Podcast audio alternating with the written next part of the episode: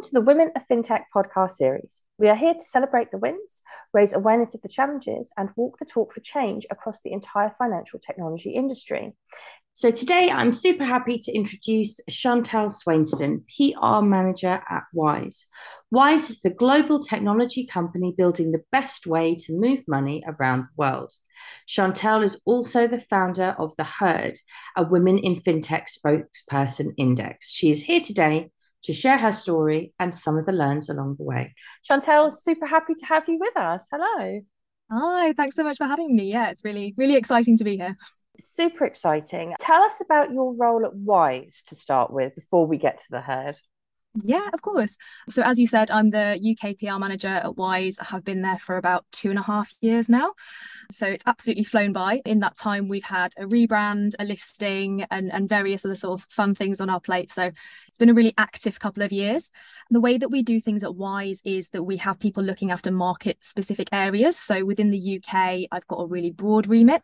So, it covers everything from consumer storytelling and working with customers to talk about how they use Wise in the media our employer brand initiatives, product launches, reactive and crisis comms, some of our corporate comms since we've gone public as well. So it's a it's a busy job. Yeah, sounds super busy. Um, and there's often some really really positive feedback coming out of Wise around just work workplace culture, the environment. Tell us what's it like to work at Wise. Yeah, I think it's an amazing place to get stuff done, which I think a lot of people are really, really passionate about being able to make change quite quickly. So we have something that we're, we're quite famous for is our autonomy or our radical autonomy, which essentially means that the teams that are kind of closest to the problem are the ones that get to decide what they work on. And it's really efficient because it means that we don't have this top down sort of being told what the biggest issues are from people who are quite far away. Product teams the marketing teams anybody that's kind of working closely with our customers gets to have those conversations and work out what is needed from the product and take it from there. So it's very freeing and it means that you can kind of work on the most important things to customers. And i think a lot of people do really enjoy that. I think it's quite unique and it's amazing that we've managed to keep hold of that as we've grown to well over 3000 people globally as well. That really is the amazing part of it because you know as companies grow they can have some great intentions especially when it comes to something as important as autonomy. Yeah. super difficult to get right. Look as a recruiter i talk to so many companies day in day out. It's definitely a unique thing definitely yeah. and, and lovely to hear. Now what about your career journey into fintech? I'm super excited for you to share this. Yeah, it's a bit of a strange one. I, I think perhaps like a lot of people i sort of fell into into my career and my sort of current role. So i did a, a, literature degree which is famously employable and sort of ended up in in pr after after that just taking on some work experience placements. And i actually remember it was one of my first agencies and we were working on a client called Blackbullion. So they are like sort of gen z student financial education app that basically encourages students to better manage their money. And i remember working on that and thinking it was just a really interesting and really important piece of work and kind of getting those wins for that client were really rewarding. And then i think ever since that i've always tried to find roles that have got a strong personal finance element and then as that's kind of progressed, a lot of the personal finance stories and companies that are coming into the industry are more tech focused. And yeah, ended up in fintech. So uh, yeah, I've sort of fallen through a lot of different levels, and I've had I've had some really great clients to work with as well. So I think Klarna was one of our biggest clients at my old agency, and that was an amazing sort of introduction into sort of proper big, really changing the face of credit sort of industry. So yeah, it's been it's been a real mix, but I've definitely definitely enjoyed the journey. Yeah, what a journey. And I, I'm always so fascinated by people's journeys because there's this perception across uh, financial services, across technology, and now across fintech that you have to have followed, you know, this sort of one path when it's very few people that have actually and it's about that that diversity of background and thought that i think really makes mm. us so strong. Now with that in mind this whole podcast i followed you. I chased you on this because i saw that you had released something called the Heard and i just cannot believe it's taken this long to happen. It's absolutely brilliant that you've done it. I want you to explain to everybody what is the Heard yeah, so the Heard is it's it's actually a super simple concept. It's an index of women and non-binary people in fintech who want to do more public speaking and, and take on more public opportunities.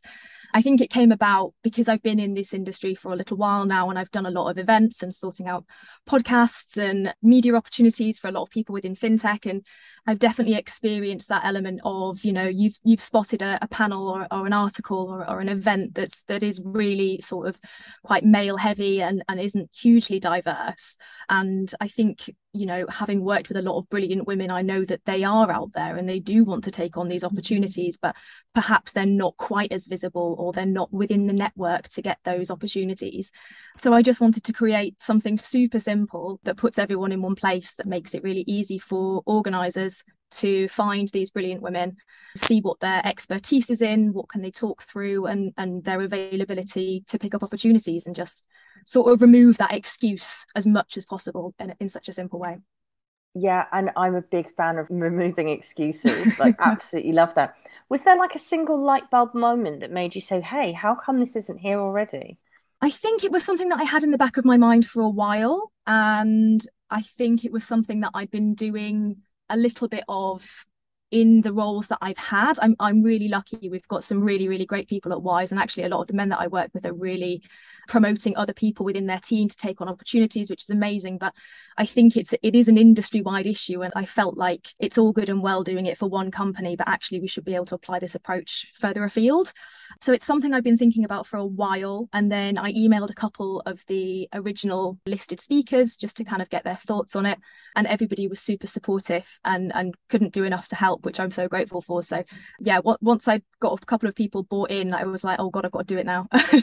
yeah, we've got to make it happen. Amazing, and it's like power of the community, isn't it? Like this is yeah, uh, absolutely. This is such a, a brilliant thing that you've done. I, I cannot. I cannot hold it any more highly. Like I think so much of it, and I'm so glad that it's you that, that's driving it forward. And you've hit the nail on the head there. It's not just about one company, is it? It's about the mm-hmm. industry as a whole. And just talking about that industry as a whole, these podcasts, I always introduce them as how, how are we going to walk the talk for change? Yeah. I'm all about action. I think that's why I've just totally fallen in love with what you've done with the Heard, because that is action. That's that's solving a problem that, that we face. What more would you like to see from the industry to improve policies that you think need changing that will really allow for workplace inclusion to be the norm and to be a reality?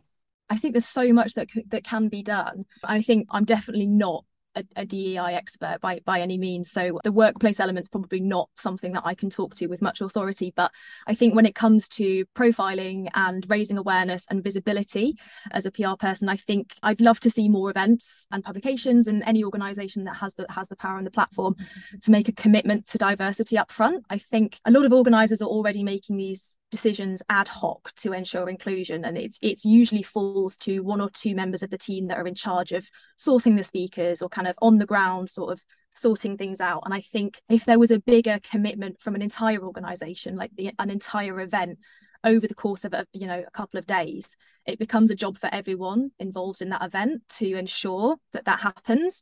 And it's not just the people that are sourcing the speakers or the contributors. And i think it would be great to see a bit more of those kind of bigger commitments before those events kind of take place.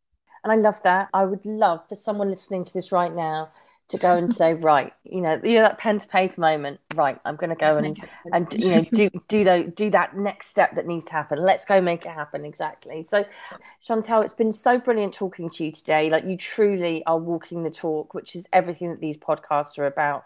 You are an absolute inspiration for sorting out the Heard, and I can't wait to see what it does next. So, thank you for joining us on the Women of FinTech podcast series. Amazing. Thanks so much for having me.